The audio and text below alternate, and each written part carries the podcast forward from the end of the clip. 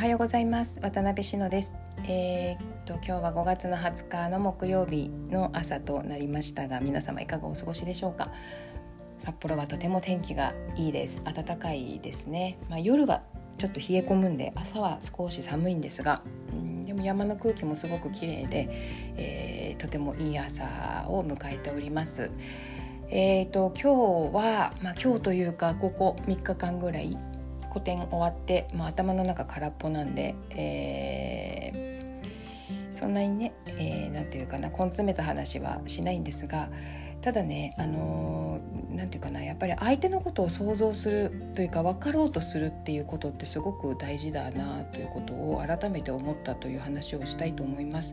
まあ、あの何がきっかけになったかというとまたちょっとしつこいようですが、えーと、人工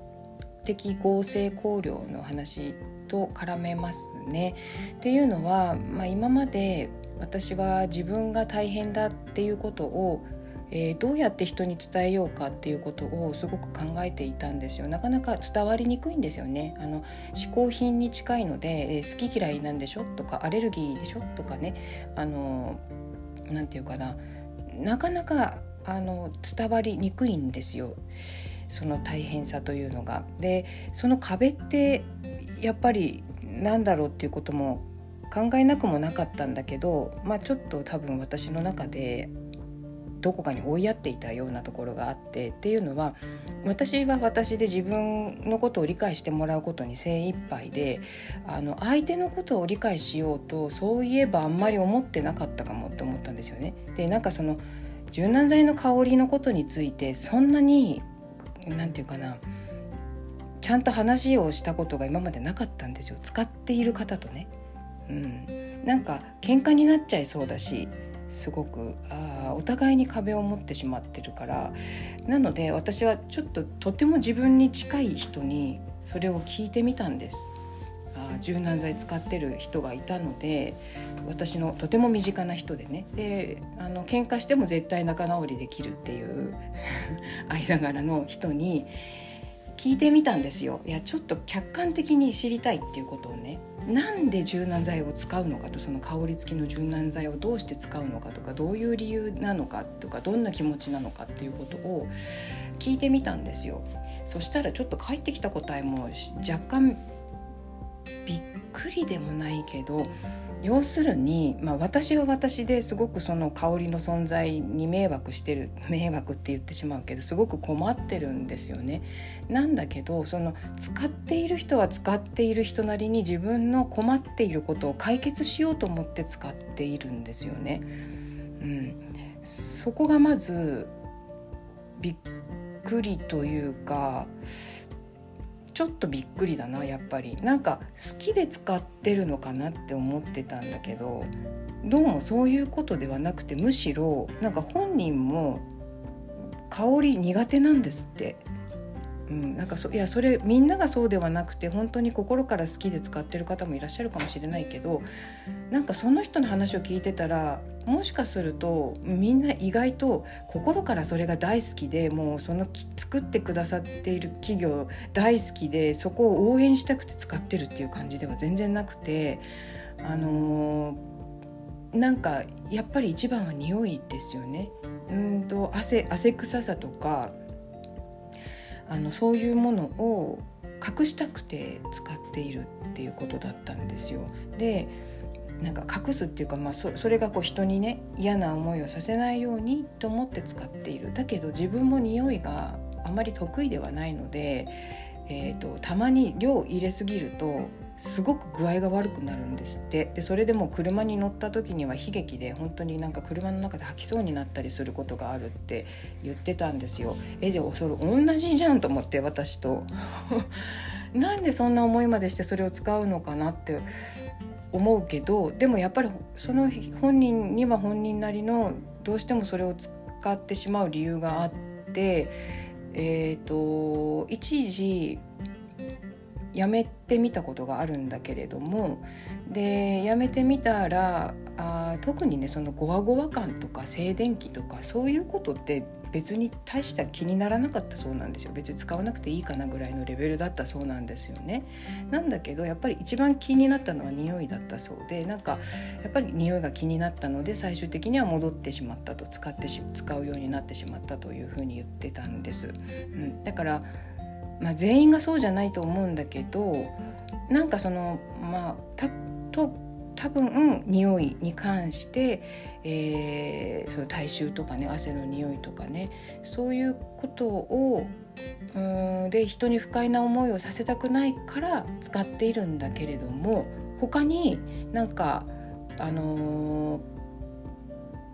ー、なんていうんだ他にそれを解決する手段がないからそれを使うしかないっていうような感じで使っているというふうに私は捉えたんですよ。するとねなんか誰もハッピーじゃなくないですか？なんかなんかすごく構造的におかしいなと思ってだって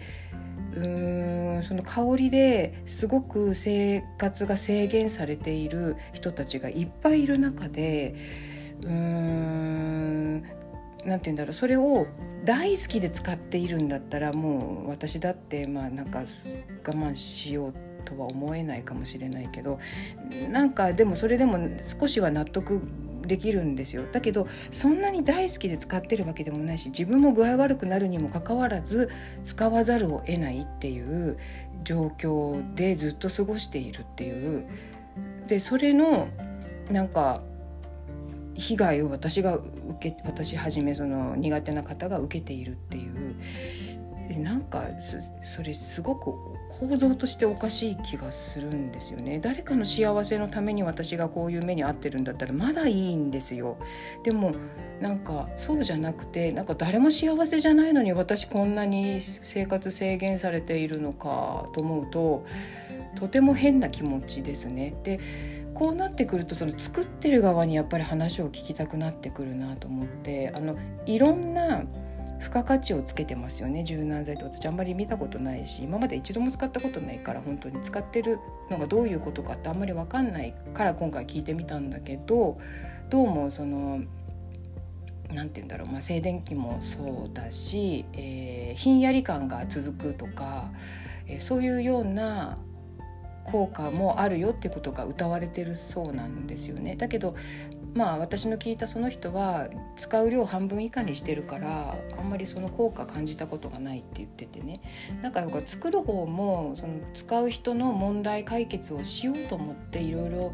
作っているんだなっていうことを感じましてだけど結局そうやってみんな頑張ってんのに誰一人幸せになってないっていうまあ唯一作ってる企業はそれで、えー、利益を得てるんだろうけれども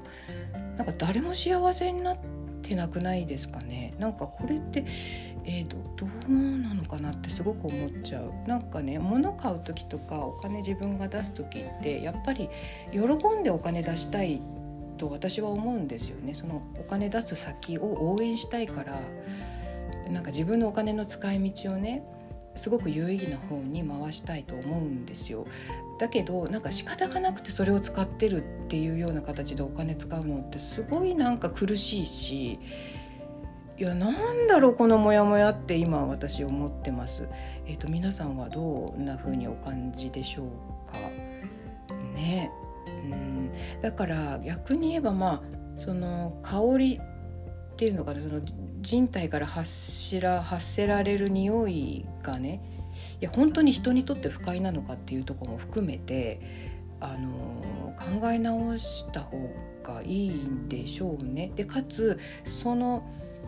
えー、っと解決したいだから今柔軟剤香り付き柔軟剤をお使いの方が解決したい問題っていうのが何なのかっていうことと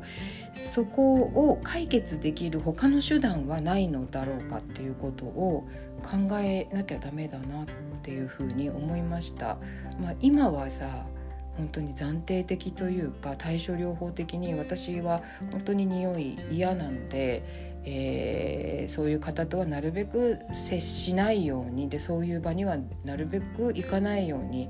しているんですよね。だからあの皆さんが今強いられてるそのコロナウイルスによって強いられてる生活そのもの同じ生活を私は3年以上前からしてるんですよ。だから本当娯楽の類は一切断たれてね美術館とか本当は行ってないしスーパーも行ってないんですよ。すごくないですか？スーパー行かず美術館も行かず公共の乗り物も乗らず、えー、3年以上暮らしているという。あの結構これでも生きていけるんだって私も新たな発見なんですが、うん、まあ仕方がなくて移動手段がないから車は買ったんですけどね。まあそんなんであの何、ー、て言うかなそういう生活を強いられている人がいるっていうあそうそうそういうこともその柔軟剤使ってる人は知ってるんですよね。だから知ってるから罪悪感を持ちながら使ってしまっているっていう事実もありましてなんか大好きで使ってるわけじゃなくて罪悪感持ちながら仕方なくそれを使わざるを得ないってものすごい不幸なことじゃないかなって感じるんです。なんかそこを解決したいですよねやっぱりね。なんかうーん匂いってでもそもそもそんなに本当に消す必要があるのかっていうことといやいや不愉快なさ本当お風呂入ってないとかねずっと何ヶ月も入ってないとかそういうことじゃないんででどうなんでしょうね。でまあ私自身で言えばたまにその服がなんかこう生乾きっぽい匂いする時もあるけどそれはそれで何て言うんだろう雑菌が繁殖しているよっていうサインなので逆にそれが匂いによって分からなくなっちゃってる方が怖いなっていうことも感じたりするんですよね。だから雑菌が繁殖しているよっていうサインがあれば例えば天日に干すとかもう一度ちょっと消毒を兼ねて、えー、洗い直すとかねそういうことができますしそれで匂いは消えますし、うん、なんかちょっと何て言うかなうんその今柔軟剤を使わざるを得ない方たちの問題がどこにあるのかっていうことを改めて考えてみたいというか想像してみたいなということを感じました。うん、なのでこれからねなんかそのお使いの方に私は